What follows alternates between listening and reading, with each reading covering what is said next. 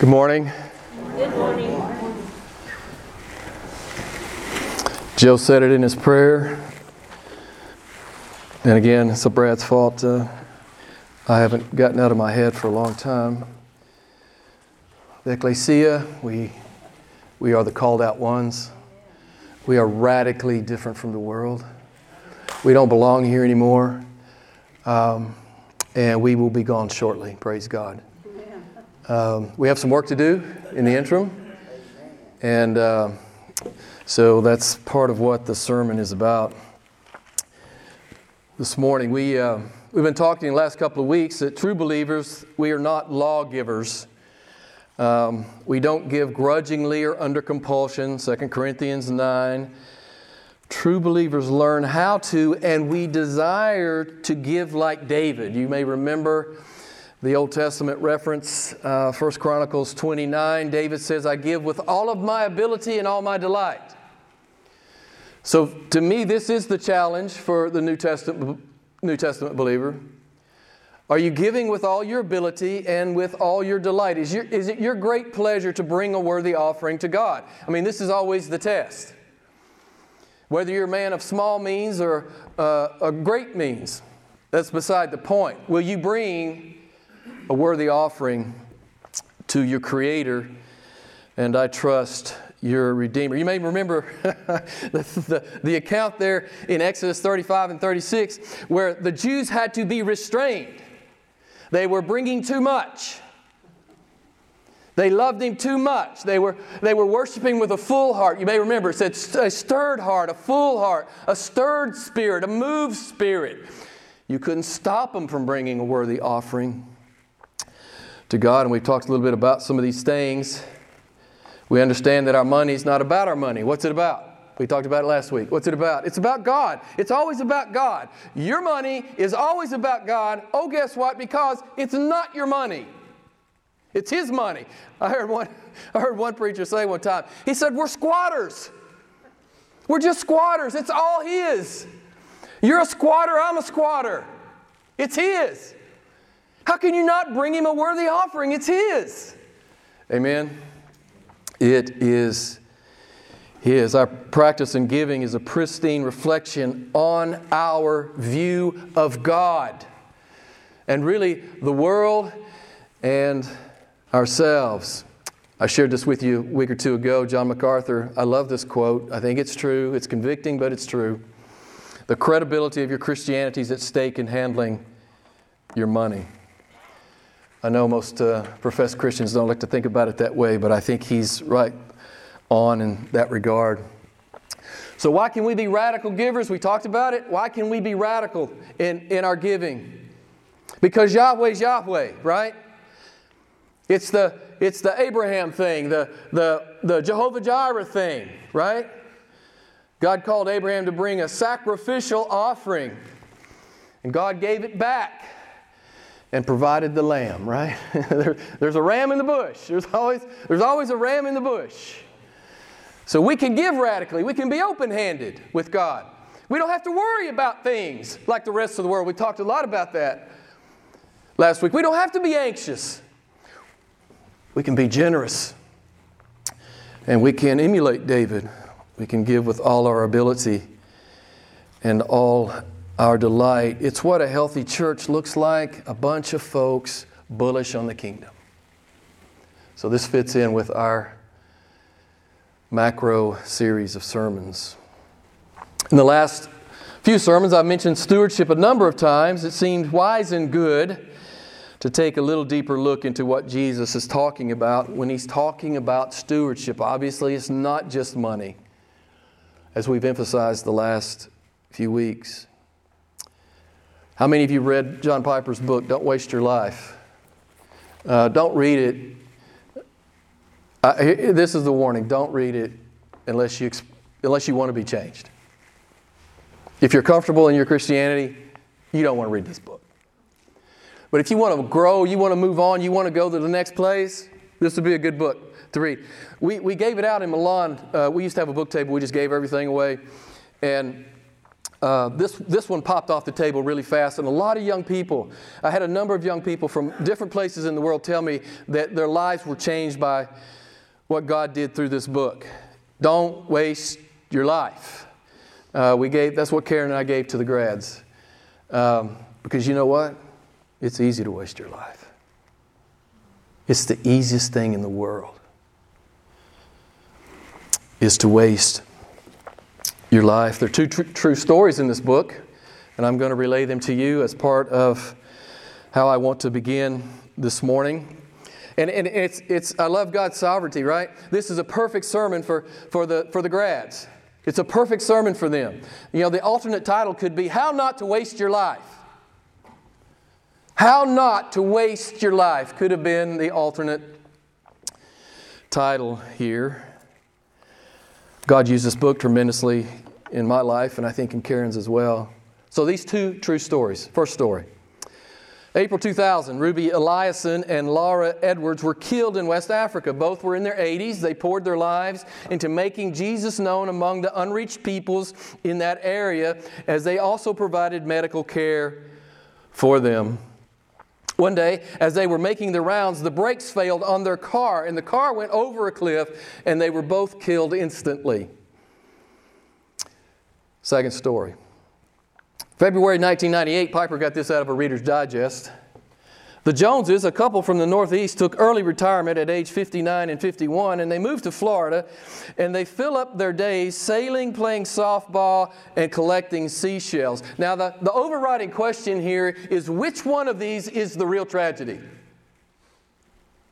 Which one of these accounts represents the true tragedy, the ultimate tragedy, the final tragedy? That's the question. And this is not a trick question. it's not a trick question. It's a question that reveals our perspective on our stewardship before God.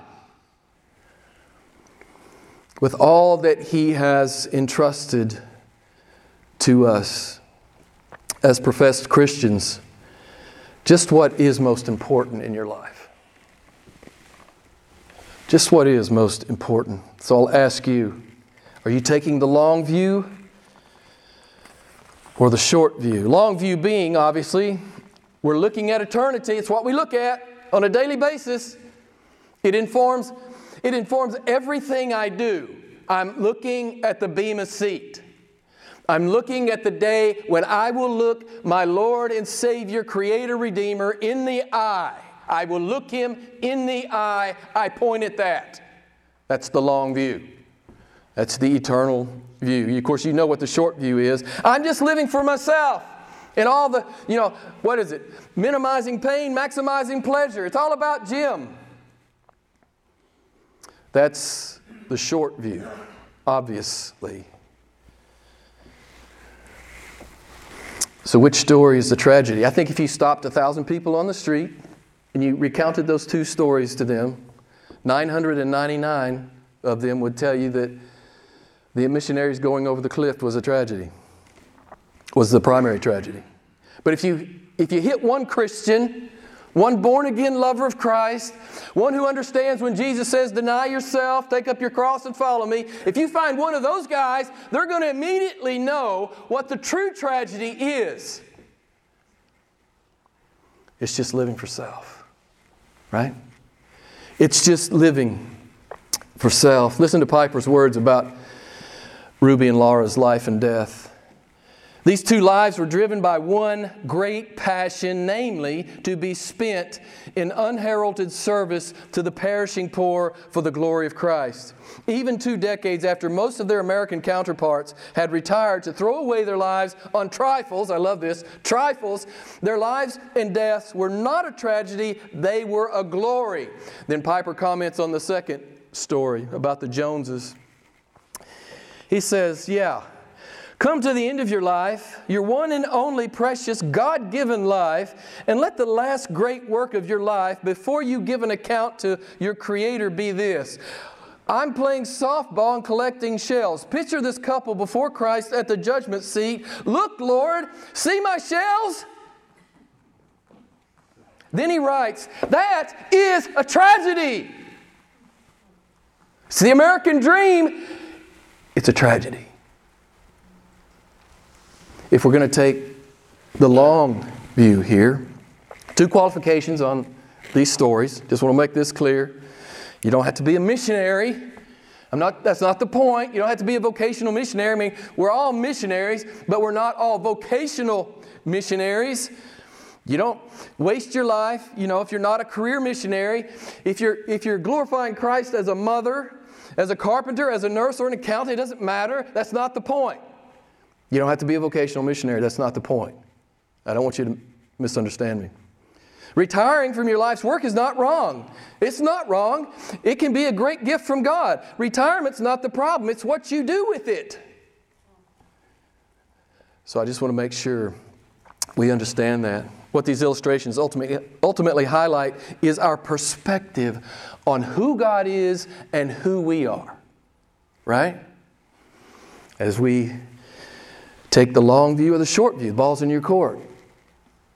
You decide what you will do with the life that God has given you. We saw it last week. Jesus warned about the short view, Matthew 6, 19 and 20. Do not lay up for yourselves treasures upon the earth, but lay up for yourselves treasures in heaven. It's always about stewardship before God. Always. Every time the true gospel is correctly preached, it is an exhortation to take the long view. That's why I preach the way I preach. I, you know, it's real to me. It's real to me. And as we've talked about the last few weeks, sometimes I can almost see it and taste it. And I think that's urgent for us. If, if, if, if, if, that's not, if that's not real for us, then we need to work on that. You know, we need to understand what Paul's talking about. What does he mean it's gain? What does that mean? It means everything. It means everything here is passing away. You don't get to keep any of it. But what you lay up in heaven will be waiting for you. Sounds like a fairy tale, right? But it's true. Jesus said it. Now you can discount him if you like. Jesus said it. Lay up treasures in heaven, full stop. Everything else comes after that. Seek ye first the kingdom of God. We saw last week, right? He says, I'll take care of the rest. So, beloved, I, I don't want you to be earthbound in your thinking or your living. God says it many different ways in the scripture that the vast majority of our existence will be after our physical death. I said it last week. We're on the, we're on the edge of eternity, always on the edge of eternity. Every moment we're on the edge of eternity. And the Bible is clear after our physical death, we will exist somewhere, either eternally in heaven or eternally in hell. Now, there's no middle place. Now, if you could find a middle place in your Bible, you come tell me, but I know you can't. There's no middle place. We're headed into eternity real fast. And the question is, are you preparing? Are you sending forth, right? Are you, are you sending your treasures forward? Are you sending it forward? You know, Jesus is pretty clear. It's that definitive text that delineates eternal heaven from eternal conscious punishment in hell. Um, Matthew 25, 46, Jesus says it right there in one verse. There'll be eternal punishment and or, or eternal life. You can't run from that text. You know, those who want to discount the, the teaching of eternal condemnation, uh, you, can't, you can't run from it. You can't run from that text. Jesus is very, very clear about what he is saying. So, this is the indisputable message of the Bible. Many false teachers want to discount that. They want to talk about annihilationism. They want to talk about universalism. Well, the problem with that is if you talk like that, if you teach like that, you're calling Christ a liar. Or, or in the very least, you're saying he's an incompetent theologian and he doesn't know what he's talking about. Jesus is the one that talks about eternal conscious punishment more than anyone else. So you're going to live for this life or the next. You know, this is not rocket science. It's just not. It's not that difficult. We are immortal beings. The question for each one of us today is Are we laying up treasures upon the earth or in heaven? As you know, Jesus has not only saved us from the just condemnation uh, that we deserve, He set us free to live a huge life now, right? It's not just that we're saved in the future. Man, we're freed up. You know, the, the, the, the, chains are gone. We're no longer slaves to sin. We, we can live a huge life of faith. We can glorify God. We can store up massive treasures in heaven. He set us free to do that. Incredibly, God is doing more still.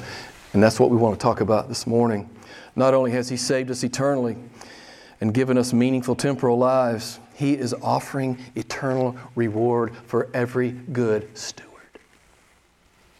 He's going to, I've always been astonished. He's going to reward us for what He has redeemed us and empowered us to do. He's doing all the heavy lifting. I mean, any, any good preacher worth his salt will tell you, we, we know the Lord's doing all the heavy lifting. I, I'm just, I'm a small issue to any of this. He's doing all the heavy lifting. Oh, and, I'll, and God says, I'll reward you for whatever meager thing you do. Right?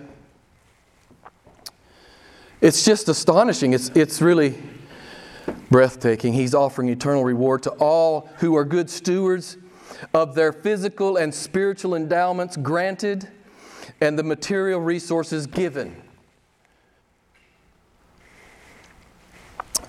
God's serious about this for us. Jesus is pretty serious about it. We're going to look at a couple of these parables here in just a moment.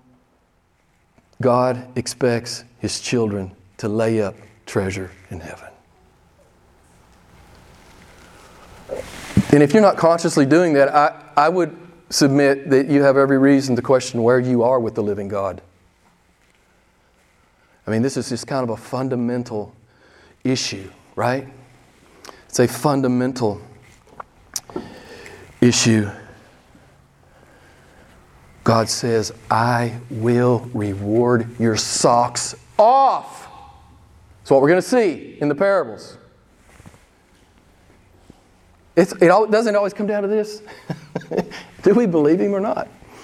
It always comes down to that. And I love that Luke 19. You heard Joe read the text. It's always, it's always resonated in my heart and it just, it just rings in my ears. That, that Luke 19, 13, he says, Jesus says, do business with this until I come back. Now, could it be any, any more clear? I love that, doing business. You know, that could have been the title of the sermon too. Are you doing business? Are you doing business? That's why you're here. It'd be very much better to go. You're only here to do business. You've been left here to do business. There's no other good reason for you to be here. It'd be very much better to be with Christ. It's the only reason He left you here is to do business. And you will give an accounting to the master.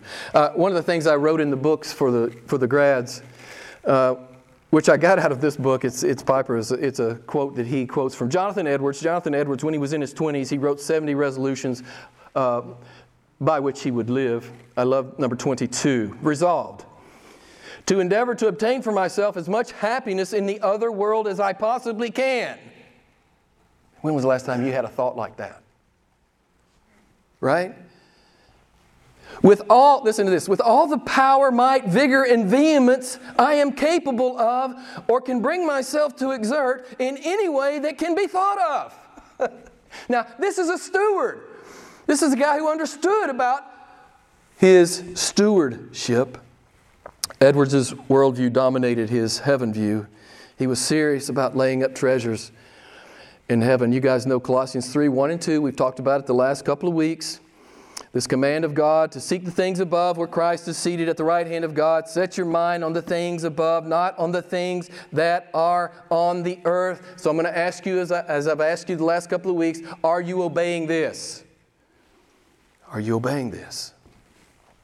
Are you really, or do you really almost, almost have one foot in eternity? Is that how you think? Is that how you process life? Right? I think this is God's invitation. I, I, you know, He doesn't say it like this, but I, I sense that, you know, God could easily say, the Holy Spirit could easily say, you got to get one foot over. And then think about life. Because if you get one foot over, then you can process things the way God talks about. If it's, if it's you know, theoretical to you, if it's academic to you, you can't, you can't walk with Christ. You can't. But if it's real to you, you will deny yourself, you will pick up your cross, and you will follow Him. You will. You'll be so hopelessly in love with Him that you will. So, a steward, we know what it is, just, just uh, for definition's sake a person who manages another's property, finances, or affairs. God is the sole proprietor of everything upon the earth, including everything you think that you own. God gives us physical, spiritual life. He gives us gifts and talents and money and wealth mental and physical capacities, etc., etc., that we hold as stewards. You know, every brainwave is a stewardship in one sense. So let's see how our stewardship of our temporal endowments and resources, and here I want you to get this. I think you already know it, but let me, let, I want you to get this how our stewardship of our temporal endowments and resources, how that governs and defines and determines the parameters, scope, dimensions, and proportions of our eternity. Some of you are not thinking like this. You haven't made the, you have, you're not connecting the dots. You're not thinking like this. That what I'm doing here actually ripples forever. It ripples forever.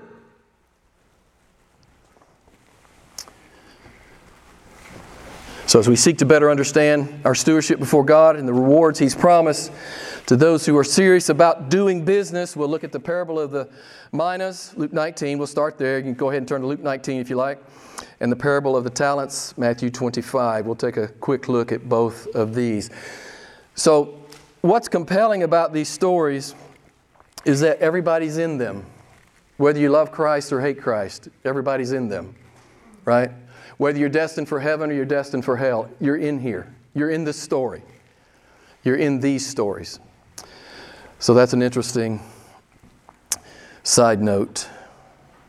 I'm not going to develop all the aspects, I don't have time of these parables.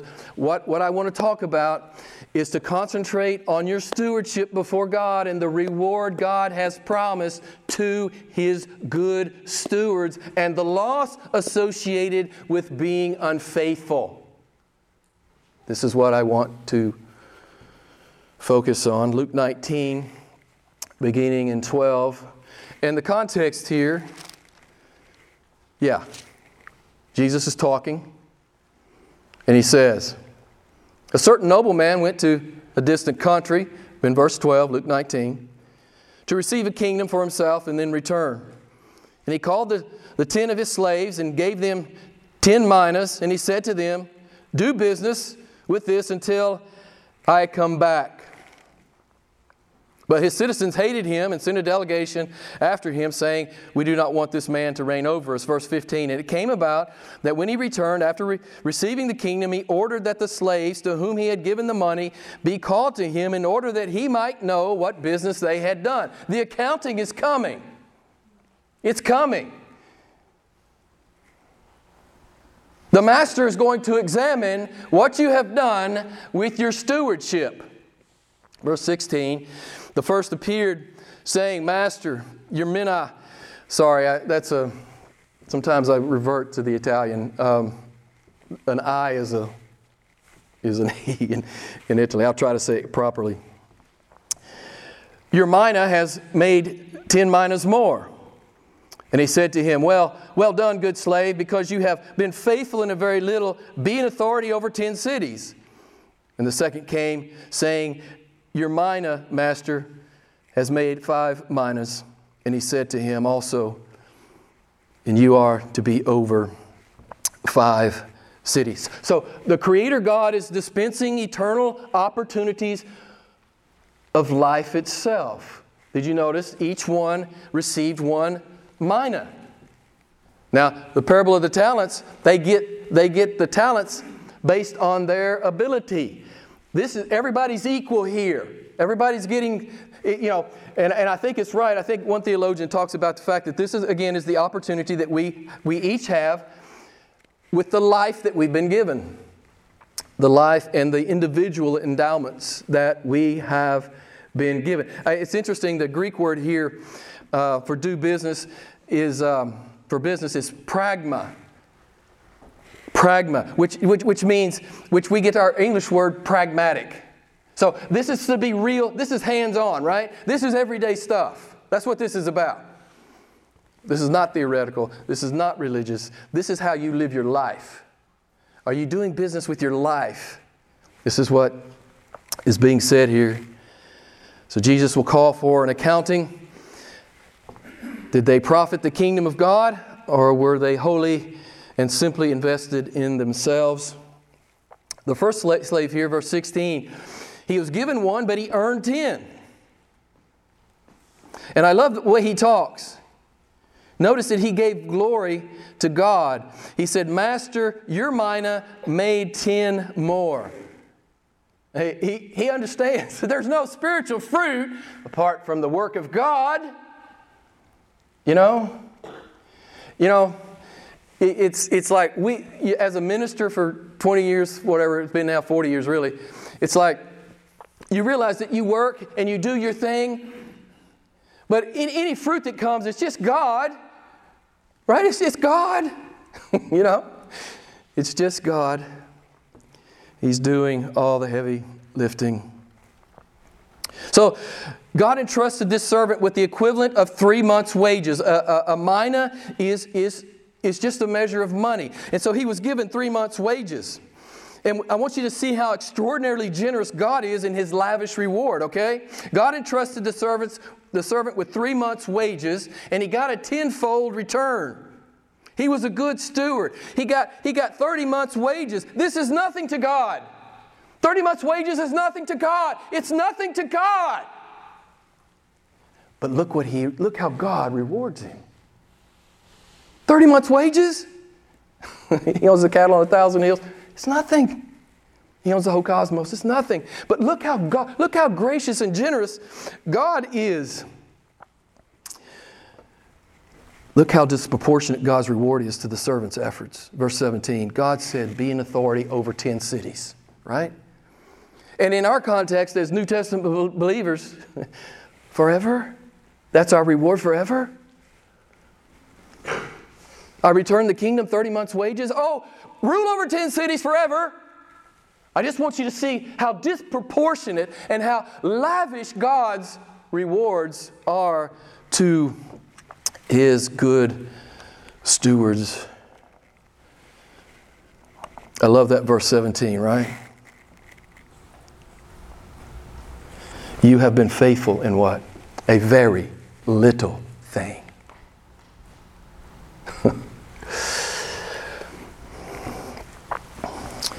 so, are you being faithful with the very little thing that God has entrusted you with? God's proportionality, um, it extends here to the second servant in, in accordance with this servant's diligence. He had a fivefold increase. God put him over five cities. Again, I want you to see how your faithfulness here ripples forever to your good, right? It ripples forever to your good. Your earthly stewardship will determine the parameters, dimensions, and scope of your eternity. We are saved by grace. The grace of God. We don't earn it. That's the clear teaching of the Bible. But our rewards are based upon our stewardship and works. That's the clear teaching of the Bible. Many professing Christians do not seem to take God seriously at this point. They don't think God's really bothered about how I'm using the gifts and talents and endowments and even the life that I've been given. They, they, they, it's not in their calculus that, it, that it's something that that God is interested in. Of course, the biblically literate person knows better. And I've run into this too. You know, many, they think that if God's going to reward, well, it's just going to be some generic, general reward, and everybody's going to get the same reward, and everybody's in heaven. This is wrong.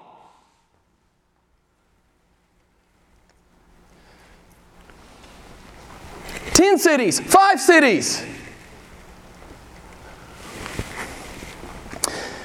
Uh, you know, to me, it's a telltale sign of whether we believe the Word of God and we're excited about it, or it's just another Sunday school sermon to me. Right? Now, Ruby Laura and Jonathan Edwards, they got this long view thing right.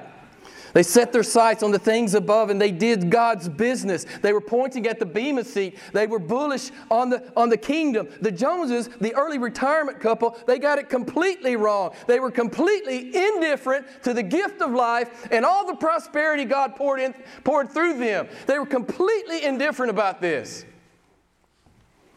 They played softball and collected shells. Hey, there's nothing wrong with softball and shells, but if that's the focus of your last 20 years, you got a huge problem before God. This next servant in the parable reveals this kind of utter disregard. Like the Joneses, this utter disregard for what God has given and what God expects. Verse 20 here Luke 19. Another came, saying, Master, behold, your mina, which I kept, uh, which I kept put away in a handkerchief, for I was afraid of you, because you're an exacting man. You take what you did not lay down and reap what you did not sow. And the master said, You worthless slave. You knew I was an exacting man.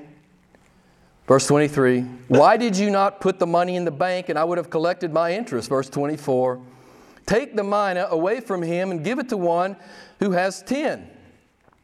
And they said to him, Master, he already has 10. Here it is.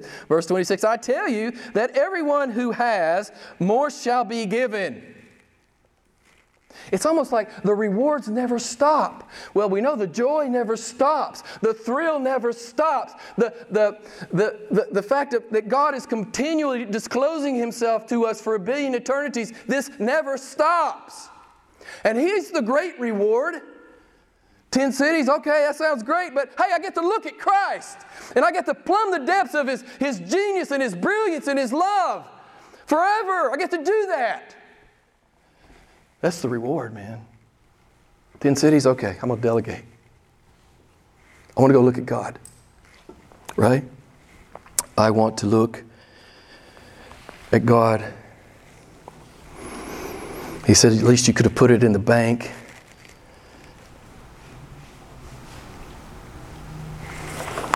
Listen to, again, verse 26. Everyone who has shall be given more, but from the one who does not have, even what he does have shall be taken away. The unbeliever or the pseudo Christian, same thing, they will lose everything forever. Everything.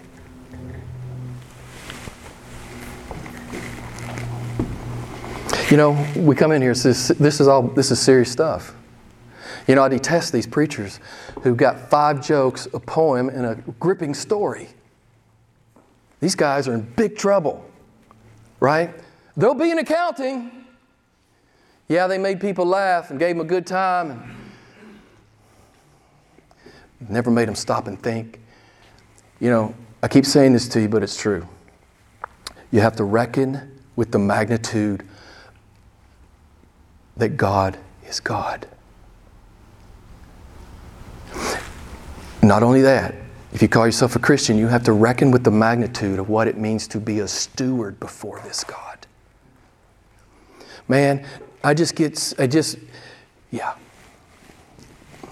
So much superficiality in what is called Christianity in America today. Yeah, there'll be no reward for the lukewarm, there will be only eternal loss. Only eternal loss. So let's quickly look at uh, Matthew 25. Turn with me, if you would, Matthew 25, the parable of the talents. The context is the end times, as I'm sure you're aware. Picking up here in verse 14 and 15. For it, this is the kingdom of heaven. For it, it is just like a man about to go on a journey who called his own slaves and entrusted his possessions to them. And to one he gave five talents, to another two, and another one, each according to his own ability. And he went on his journey, each according to his own ability. It's a great story. You guys know Luke 12 48. This is a picture of spiritual capacity, right? Spiritual ability. And I think I think likely part of what this is talking about is greater access to the Word of God. You know, those who have access to the Word of God like us, man, we are really accountable. We have the truth. We know everything He ever said that mattered in the Bible. Talk about accountability. Luke 12 48, to whom much is given, much is required. So, no matter if you're a five talent guy, John MacArthur, again, talent is just a sum of money, it's a measure of money. Um, or if you're a one talent guy, God will be looking, for MacArthur, he's looking for a five talent return. For me, he's looking for a one. I'm not responsible, right? I'm according to my ability. I'm not a five talent guy, I'm a one talent guy. And I'm responsible for what I do with that one talent. Those verses 19 and 20. And then verse 21, right? There it is. A master said to him, Well done, good and faithful slave. You, have faith, you, you were faithful with a few things. I will put you in charge of many things. Enter into the joy of your master. So there it is. there it is. You know, we got to be bullish on the kingdom. We have got to be. We're not real believers if we're not. I think we're just mere church members. So, the lesson here is the lesson here is God will be looking for a return on the abilities that He has entrusted to you. That's very simple, I think, and understandable. Verses 24 to 30, real quick. He's dealing with this, he's dealing with this uh, unfaithful, this unfaithful steward. Verse 25, I hid it. Verse 26, you're a wicked, lazy slave. You should have put the money in the bank. Verse 27. Verse 28, take him away, take, what, take the talent from him and give it to the guy with 10. For to everyone who has shall more be given, and he shall have an abundance, but from the one who does not have any spiritual fruit, even what he does have shall be taken from him. Verse 30 cast him into hell, right? This is where the, this is where the unfaithful steward goes. He goes to hell.